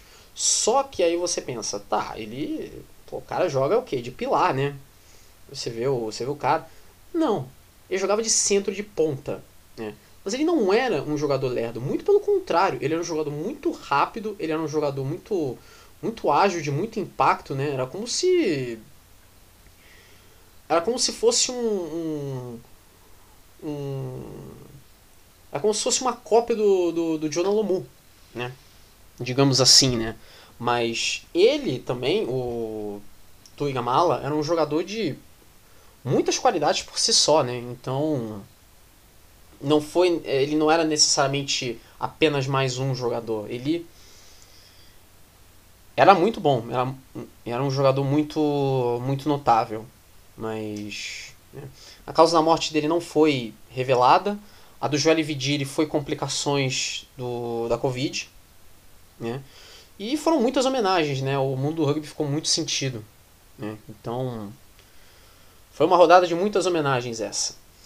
Uh, tivemos aí um total de cinco jogos, mais um jogo não aconteceu, que foi Chiefs e Mona Pacífica. É... Mona Pacífica teve um jogo adiado na primeira rodada por causa da Covid, e aí na segunda rodada foi dito que os jogadores não estavam recuperados ainda, não tinham jogadores suficientes, então mais um jogo no Mona Pacífica foi adiado. Então quem quiser ver a estreia do Mona Pacífica vai ter que esperar um pouquinho. Mas os outros jogos aconteceram. Tivemos aí Highlanders 19, Crusaders 34 no Forsyth Bar Stadium em Dundee, na famosa estufa, né? Que aquele estádio parece uma estufa. Também tivemos Waratahs 16, Reds 20 no Leichhardt Oval em Sydney. O Reds perdia de 16 a 13 até os 29 do segundo tempo, graças a um try do Ryan Smith, convertido aí pelo James O'Connor, aquele mesmo. Uh, tivemos o Brumbies derrotando o Fijandrua por 42 a 3 no Geo Stadium em Canberra. Uh, tivemos aí talvez o jogo mais emocionante dessa rodada, que foi Blues 32, Hurricanes 33, também no Forsyth Bar Stadium em Dundee. Uh, parecia que seria uma vitória até convincente do Blues, só que o Hurricanes correu atrás e ganhou o jogo aos 40 do segundo tempo, graças aí a um try do Ard Savia e que foi convertido pelo Ruben Love. Né? Se não fosse essa conversão do, do Ruben Love, o Hurricanes não teria ganho o jogo. Né? Ganhou por um ponto. E o Rebels foi derrotado pelo Force por 28 a 3 lá no Amy Park em Melbourne. Né? Dá pra ver que o Rebels vai ser uma temporada muito, muito, muito longa pro Rebels. Inclusive, o Rhys Rod foi expulso nesse jogo. Né? Tomou um cartão amarelo no, no início do segundo tempo e no decorrer do segundo tempo, lá pelo final do segundo tempo, ele foi expulso. Então, vai ser uma temporada muito longa, né? Para quem é para quem joga no Rebels e para quem é fã do Rebels. Então, né, já sabe. Bom, a classificação, o Brumbies tem 9 pontos, sobe 4 posições, né? Vai para a liderança, sobe 4 posições. O Crusaders tem 9 pontos também, sobe uma posição. O Reds tem 8, perde uma posição apesar da vitória, né? Porque Brumbies e Crusaders ganharam com ponto bônus. O Waratahs tem 6 pontos, perde 3 posições. O Force tem 6 pontos, uh, ganha uma posição. O Chiefs tem 4 pontos, perde 2 posições. O Hurricanes tem 4 pontos e ganha 2 posições. O Blues tem 1 ponto e perde uma posição. Aí depois tem o Mona Pacífica, que está zerado. E aí, nas três últimas posições, os times que obviamente tem saldo negativo e estão zerados na pontuação, que são Highlanders, Rebels e o Fijandrua. A terceira rodada já acontece nessa semana, sexta-feira, 4 de março, 3 e 5 da manhã, Mona Pacífica e Crusaders no Mount Smart Stadium em Auckland. Eu não sei se esse jogo vai acontecer, mas se acontecer, beleza, mas eu boto, eu se fosse vocês botaria um asterisco bem grande aí. Inclusive, nessa segunda rodada, o primeiro jogo da rodada seria o do Mona Pacífica, mas como o jogo foi adiado, né, ele foi adiado inclusive durante a semana, por isso que eu não consegui avisar para vocês. É, acabou que um dos jogos, que foi inclusive Highlanders e Cruzeiros, foi transferido para o horário que seria Chiefs e Mona Pacífica, né? Então, inclusive, né, para já deixar bem claro que se tiver algum adiamento aqui, pode ser que algum jogo tenha um horário relocado, então já fiquem de olho. 5h45 da manhã tem Fijandrua e Rebels no Suncorp Stadium em Brisbane. O Fijandrua não está podendo jogar em Fiji, né, vai ter que jogar na Austrália. E o, Man e o Mana Pacífica é baseado em Auckland, então joga lá. Pelo visto, já estão permitindo é, jogos em Auckland, porque esse não é o único jogo em Auckland na rodada.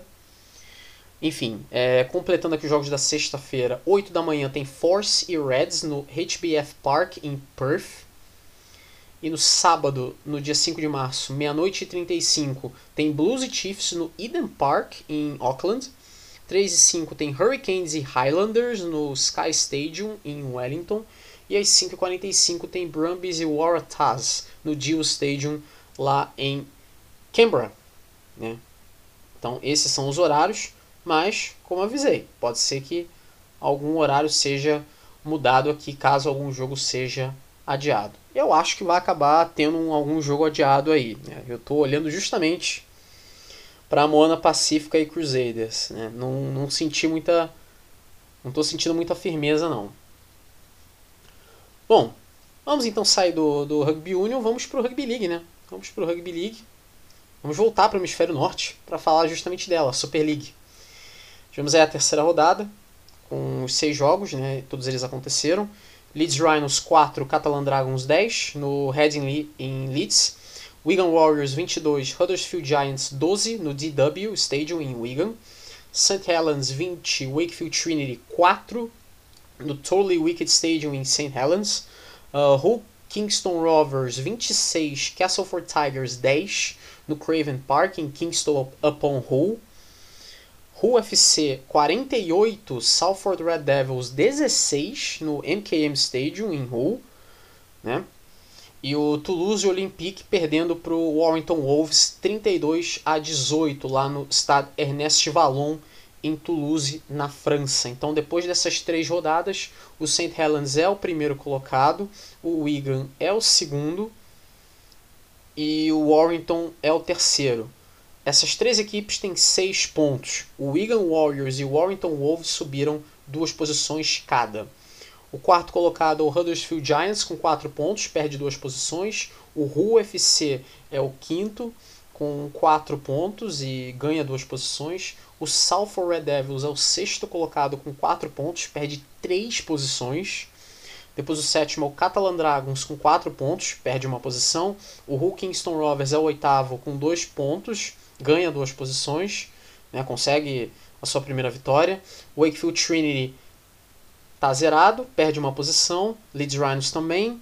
Castleford Tigers também zerado. E na última posição, o Toulouse Olympique. Aqui, o, no final da temporada regular, o primeiro colocado ele é considerado campeão da temporada regular e ele ganha o troféu chamado League Leader Shield. O primeiro e o segundo colocado vão direto para as semifinais e aí o terceiro e o sexto disputam playoffs entre si, aí tem as semifinais. Aí vai ter uh, semifinal e final, e a final é, acontece no Old Trafford, no estádio do Manchester United. Né? Só, só uma vez que não teve no, a, a Grand Final no, no Old Trafford. Né? E o 12 colocado, o último colocado, ele é rebaixado para a Championship. Né? No momento, o time que está caindo por enquanto é o Toulouse, né? o Toulouse Olympique. Mas essa é a terceira rodada, ainda tem muita Super League pela frente. Uh, o Toulouse já imaginava que teria um começo bem complicado, mas perdeu apenas por 14 pontos para o Warrington. Né? Eu imaginava o Toulouse tomando repetidas surras até agora e não me parece que é isso que está acontecendo. Né? Então, vamos ver, vamos ver o decorrer disso. Né? A próxima rodada é a quarta rodada, já nessa semana. Quinta-feira, no dia 3 de março, 5 da tarde, tem Wakefield Trinity e Leeds Rhinos no Bellevue. Esse jogo é transmitido pela Sky Sports. Na sexta-feira, no dia 4 de março, são dois jogos às 5 da tarde. Hull Rovers e St. Helens no Craven Park. E Warrington Wolves e Catalan Dragons no Halliwell Jones Stadium. Esse jogo, Warrington e Catalan Dragons, é transmitido pela Sky Sports. É esse jogo que vão passar. No sábado, no dia 5 de março, 2 da tarde, tem Toulouse Olympique e Wigan Warriors no estado Ernest Vallon, lá em Toulouse. E no domingo, no dia 6 de março, um jogo ao meio-dia, Huddersfield Giants e Salford Red Devils no John Smith Stadium. E meio-dia e meia, Castleford Tigers e Hull FC no Rose Jungle. Bom, então vamos continuar no Rugby League, né? Vamos falar justamente dela, a NRL. Consertar uma caca que eu fiz no episódio passado, que eu falei que a NRL já estava para começar, né? Mas Não é isso, né? A NRL começa no dia 10. Mas eu disse que eu ia falar da NRL nesse episódio, né? Então eu não ia deixar vocês na mão. Então vamos fazer um review de, é, um preview dividido em duas partes. Né? Na segunda parte, na semana que vem, eu vou falar dos jogos da pré-temporada, fazer um pequeno, um pequeno resumo do que tem sido essa pré-temporada para todos esses 16 times que disputam a, a, National Rugby League. Inclusive tem dois jogos inclusive da, da pré-temporada da NRL que vão acontecer é, daqui a pouco. Eu tô gravando isso às duas da manhã, né? Então lá pela volta das quatro da manhã, se eu não me engano, é o Cronulla Sharks que joga e às seis da manhã é o jogo do New Zealand Warriors, né? Quando vocês estiverem escutando essa altura, os jogos já aconteceram, né? Então, mas obviamente eu vou dar aquela retweetada nesses nos resultados dos jogos para vocês ficarem de olho, né? Porque no momento que eu estou gravando isso, obviamente jogo não, os jogos não aconteceram. Mas quando vocês escutarem, obviamente eles já aconteceram. Mas vamos falar aqui dos 16 times, um por um, em ordem alfabética. Vamos falar de todos eles aqui, né? Vamos lá. É, Brisbane Broncos. O Brisbane Broncos ele é de Brisbane, lá em Queensland, lá na Austrália. São seis títulos que essa equipe conseguiu. O último título do Brisbane Broncos foi em 2006, na temporada passada, em 2021, o Brisbane Broncos fez uma temporada horrorosa, terminou na 14 posição, foi o antepenúltimo. É, chegou a ser o último em várias rodadas, inclusive. Uh, mas eu ainda mantenho a minha opinião da temporada passada. Eu não acho que o time do Brisbane Broncos era ruim. Eu acho que o time era muito mal escalado e talvez o time não se entendia dentro de campo, porque o time tem umas peças. Ele já tinha umas peças boas já na temporada passada. Talvez eles não conseguiram se entender, não conseguiram chegar num acordo e o resultado foi justamente isso aí que a gente viu. Uh, o grande destaque para mim dessa equipe é o Cotone Stags, né, que é talvez o nome que mais se destaca para mim do, do, do, do Brisbane Broncos. Uh, a grande contratação do Brisbane Broncos é, na minha opinião, é o Adam Reynolds. O Adam Reynolds vindo do South Sydney Rabbitohs. Uh, o que, que ele não conseguiu fazer lá, né? Na equipe do, de, de South Sydney. Agora ele vai para Brisbane. É um grande ponto de interrogação. A gente não sabe o que, que a gente vai, vai ver do Adam Reynolds. Ele já pegou a faixa de capitão. Ele já é o capitão do Brisbane Broncos. Já chegou com pompa e circunstância. Obviamente vai ser titular, então ele veio para ser a contratação do Brisbane Broncos. Não é exagero em dizer isso. Agora, se ele vai ser, se ele vai jogar como a grande contratação do Brisbane Broncos, isso a gente vai ter que esperar para ver. Uh, Canberra Raiders. O Canberra Raiders é de Canberra, né, que é a capital da Austrália. Uh, o Canberra Raiders foi campeão três vezes né, do Rugby League australiano. Vale lembrar que a, a NRL ela existe como NRL desde 98. Mas os títulos aqui eu estou contando além da NRL, ou seja, é, ARL, Super League australiana que durou um ano. Né? Isso, e isso é uma longa história também. Uh, o Canberra Raiders ganhou três títulos. O último desses títulos do Canberra Raiders foi em 1994. Né? Justamente o ano de nascimento do nosso querido Grimelod, né? Eu. Uh, o Canberra Raiders foi o décimo colocado na temporada passada. É, foi um time que bateu na trave. Podia ter ido para os playoffs, bateu na trave. O grande destaque da equipe para mim é o Gerald Croker, que para mim é o grande sinônimo do Canberra Raiders, pelo menos nos tempos atuais. É, talvez um dos jogadores com alguns dos maiores números, né? Jogos, pontos, pelo Canberra Raiders. Então ele é um sinônimo desse clube. É, a grande contratação desse time, na minha opinião, foi o Jamal Fogarty. O Jamal Fogarty veio do Gold Coast Titans, que fez uma temporada bem curiosa, bem interessante na, na, na temporada passada. Daqui a pouco eu falo do, do Gold Coast Titans, né, que fez uma temporada bem interessante na, lá em 2021. Bom, Canterbury Bulldogs. O que dizer de Canterbury Bulldogs? Vindo de Belmore é, em Sydney, lá na Austrália. Canterbury Bulldogs ganhou oito títulos. O último deles foi lá em 2004. ou seja, já vão fazer 20 anos. Uh, no ano passado, o Bulldogs foi o último colocado, foi o 16, fez uma campanha medíocre. Uh, o time tinha muitos poucos destaques.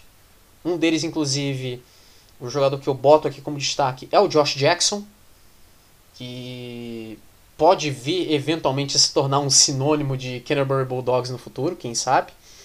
Mas o Bulldogs ele foi, ele correu atrás no mercado de transferências e fez umas contratações que eu não imaginei que o Bulldogs faria, porque eu não achei, eu não achava que o Bulldogs tinha dinheiro para ter para conseguir fazer essas contratações, né? É, eu não quis é, apontar uma contratação só, embora nesse caso até poderia apontar uma, mas eu queria também fazer um adendo para uma outra contratação que o Bulldogs fez, um pouco menos badalada, que é a do Matt Duffy. Matt Duffy, ele jogou a temporada passada pelo St. George Illawarra Dragons. O Dragons, ele fez uma temporada bem, bem fraca, bem inconstante no ano passado, e um dos grandes destaques dessa equipe era o Matt Duffy. Um jogador muito rápido, ele. É muito difícil pegar ele. Quando ele pega a bola e começa a correr. Tchau. É, é, como diria a música, tchau, I have to go now. Que é muito difícil pegar ele é, na corrida.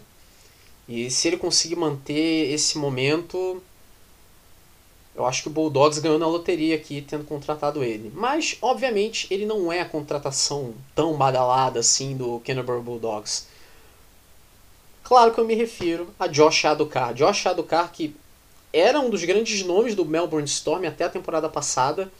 Uh, ninguém entendeu por que, que ele foi parar aqui no, no Canterbury Bulldogs, o pior time da, da NRL. Saiu de um dos melhores times da NRL, onde ele era titular fixo, não saía de lá por nada. Mas eu vou presumir que Josh Adokar queria um novo desafio na sua carreira.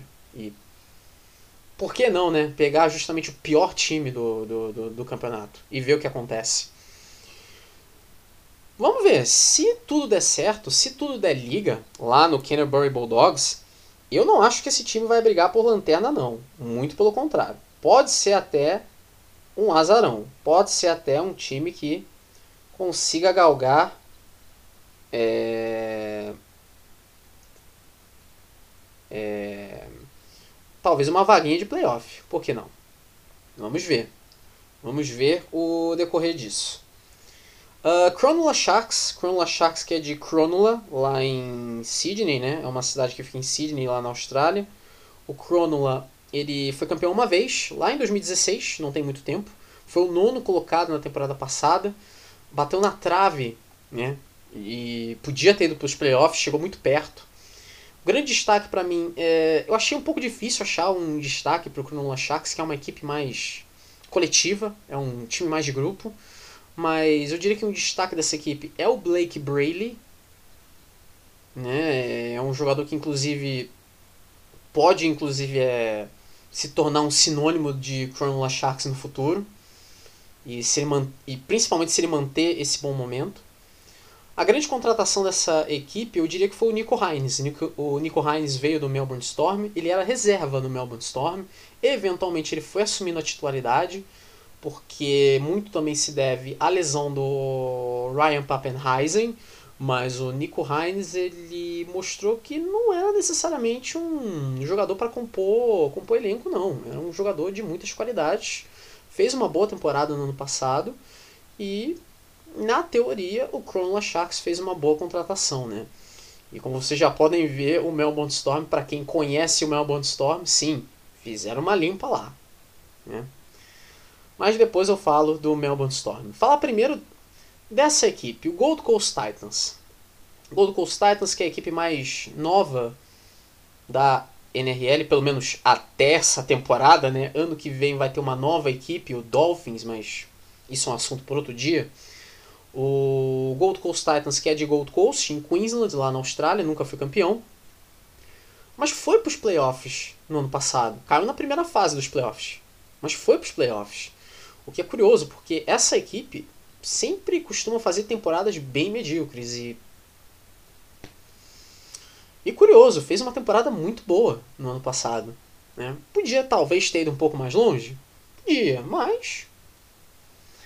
Pelo histórico do Titans, vamos ver se essa evolução vai seguir. Né? Também é difícil achar um destaque aqui, também é uma equipe de muito. É uma equipe coletiva. Mas se for para escolher um, eu escolheria o Kevin Proctor. Mas é, ele. É um pouco difícil eleger ele como um, o destaque, o grande destaque, porque eu acho que ele é um jogador um pouco inconstante. Né? Ele toma alguns cartões bobos, né? comete alguns erros, mas ele ainda assim é o jogador de grande nome que o Titans tem. Né? E se ele talvez deixar de ser tão é, indisciplinado, eu acho que ele pode ser o cara que vai carregar essa equipe e botá-la nos eixos. Eu acho que sim. É, a grande contratação, na minha opinião, foi o Isaac Liu. O Isaac Liu veio do Sydney Roosters. Manly Sea Eagles, Manly Warringah Sea Eagles, vindo de Sydney, lá na Austrália. Oito títulos, o último em 2011, há 11 anos. Em 2021, o Manly Seagulls parou nas semifinais. O grande destaque dessa equipe, para mim, é o Ruben Garrick. Né? Fala-se talvez do Tom Tribojevic, né? o Tommy Turbo, né? que ele é um excelente jogador, marcou muitos tries na, nas últimas temporadas. Mas eu acho o Ruben Garrick um jogador um pouco mais completo. Então eu diria que ele é o grande destaque dessa equipe. Uh, a grande contratação talvez seria o Ethan Bullimore, que veio do Brisbane Broncos. Uh, Melbourne Storm. Que dizer do Melbourne Storm? Melbourne Storm, que é lá de Melbourne, em Victoria, lá na Austrália. Quatro títulos, o último em 2020. 2021 o time caiu nas semifinais. Uh, o Storm perdeu muita gente, né? não só o Adukar, né? não só o Nico Hines. Né? Perdeu muita gente. Mas um jogador que ficou, e para mim é o grande destaque, é o Ryan Pappenheisen.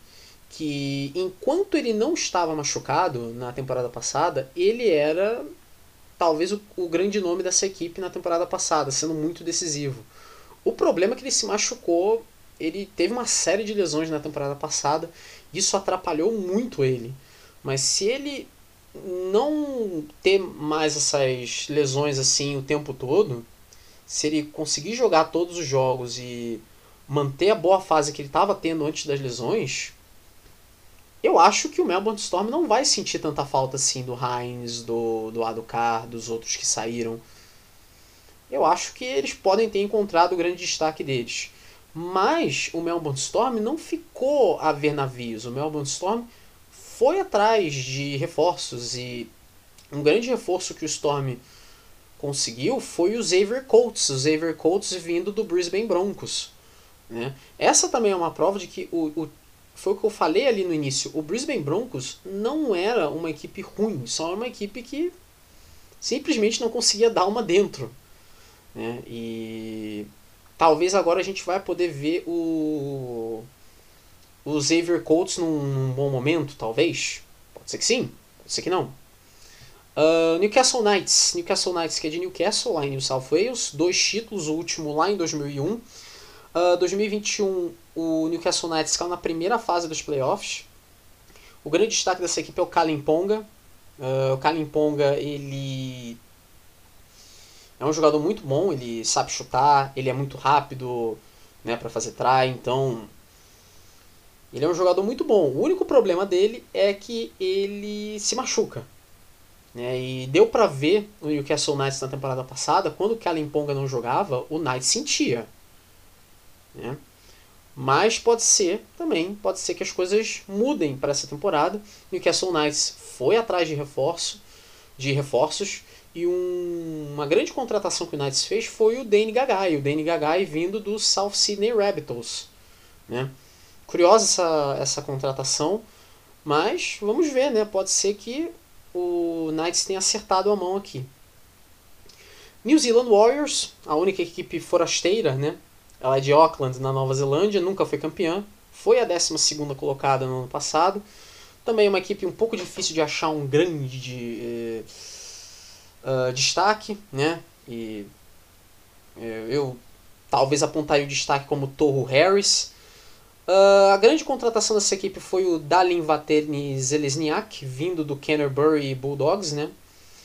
E vão ter que repor gente, né? Porque o grande destaque dessa equipe, até a temporada passada, o Tuivasa Shek, ele foi embora. Ele foi pro Rugby Union para jogar no Blues. Né? Inclusive, ele jogou no Blues né? Nessa, nesse fim de semana. Uh, então vão ter que repor, né?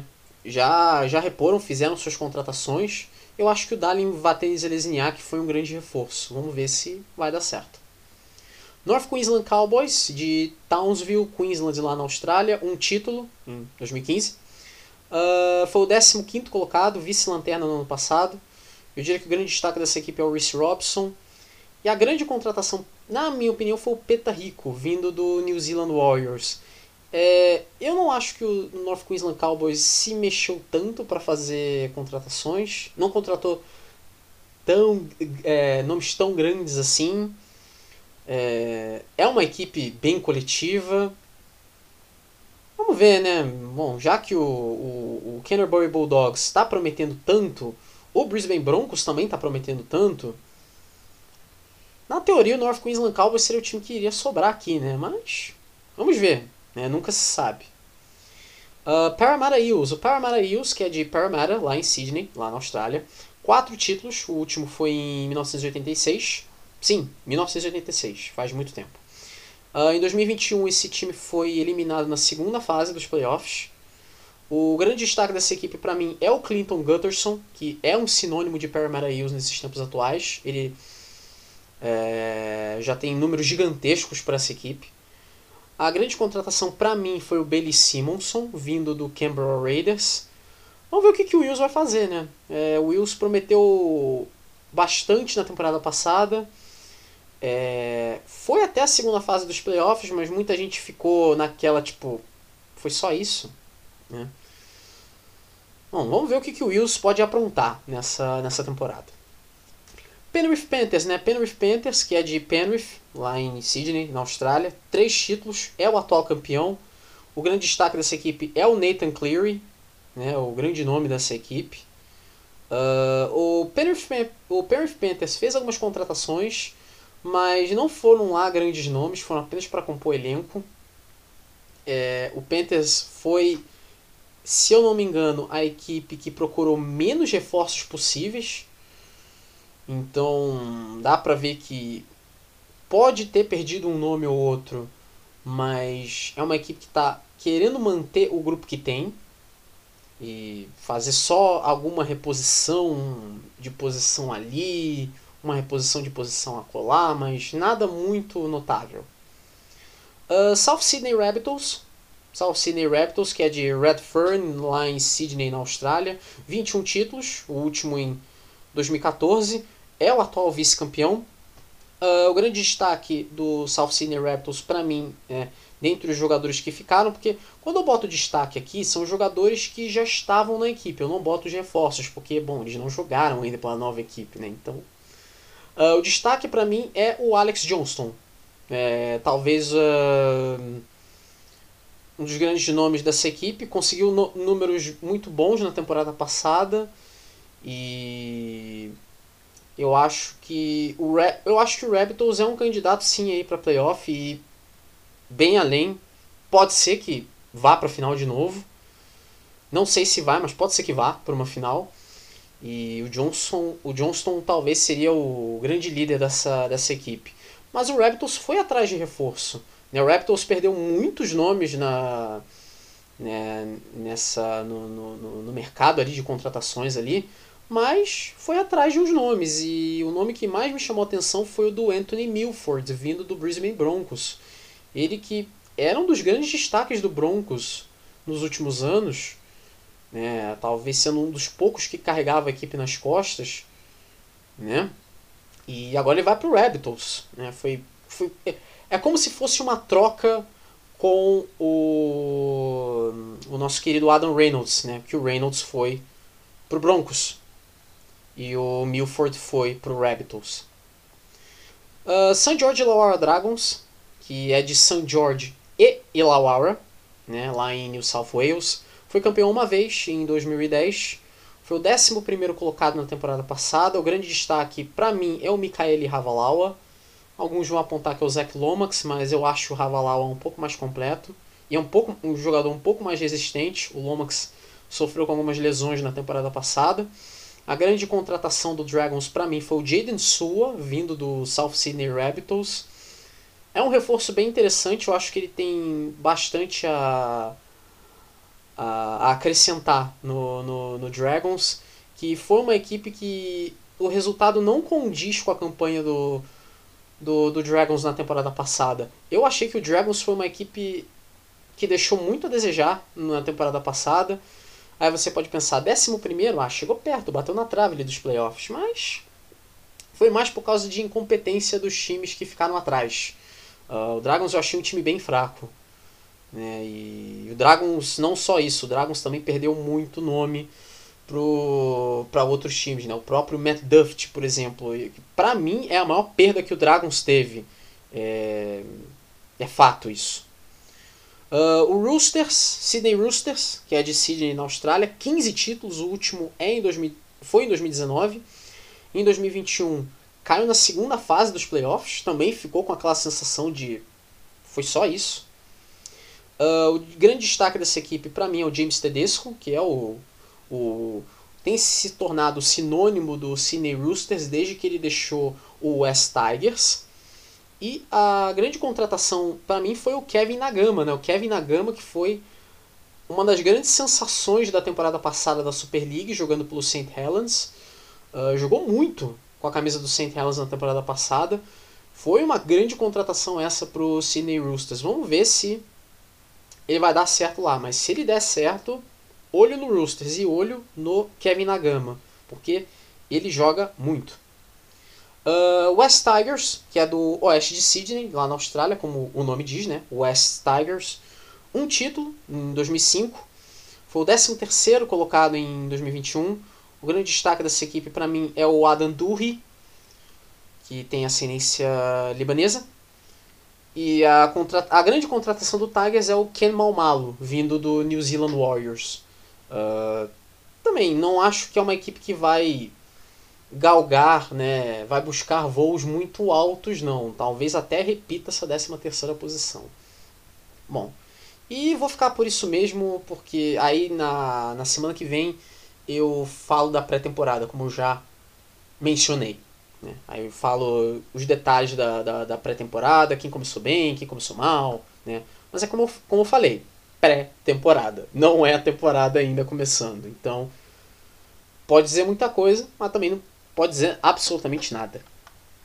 Bom, uh, antes de terminar o episódio, porque esse segmento já está ficando longo demais, falar aqui da Curry Cup, que tem rodada nessa semana. Sexta-feira, 4 de março, 2 da tarde, tem Pumas e Sharks no Embombela Stadium em Bombela. Uh, no sábado, 5 de março, 9 e meia da manhã, tem Griquas e Bulls, Tafel Lager Park em Kimberley. É um confronto direto esse, é o terceiro contra o quarto. E meio-dia tem Tiras e Lions no Toyota Stadium em Bloemfontein. Western Province não joga.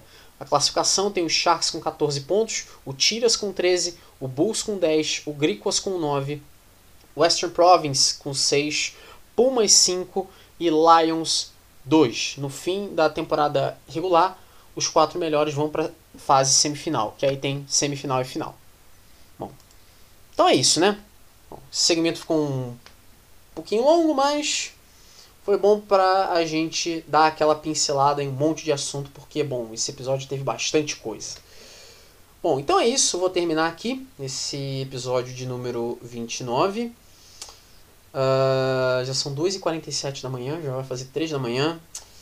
É, é, é, é inacreditável a capacidade que eu tenho de procrastinar, né? Eu já devia ter eu falei que eu ia terminar de. Eu, eu ia começar a gravar por volta das 10 da noite, que foi quando acabou o jogo do Guiltines, né? Chegou 10 da noite e estava começando a fazer o script, né? É, eu não, não, não tomo jeito mesmo, né? Bom, uh, se Deus quiser, então vamos chegar no episódio 30 na semana que vem. Sim, já é o episódio 30. Uh, ah, bom, Então é isso. Pois é, né? Fim de semana, carnaval. Vocês já sabiam o que é carnaval? Eu não sabia. Eu não fazia a menor ideia. Uh, bom, então é isso. Então é isso. Espero que tenham gostado. O meu Twitter é Grimeloid, meu Instagram é TheGrimeloid. No Twitter eu costumo retweetar muita coisa ali de, de rugby, muita notícia ali, então fiquem de olho, né? No, no feed de notícias de vocês, caso vocês venham a me seguir, né? Então fiquem de olho lá. Então é isso.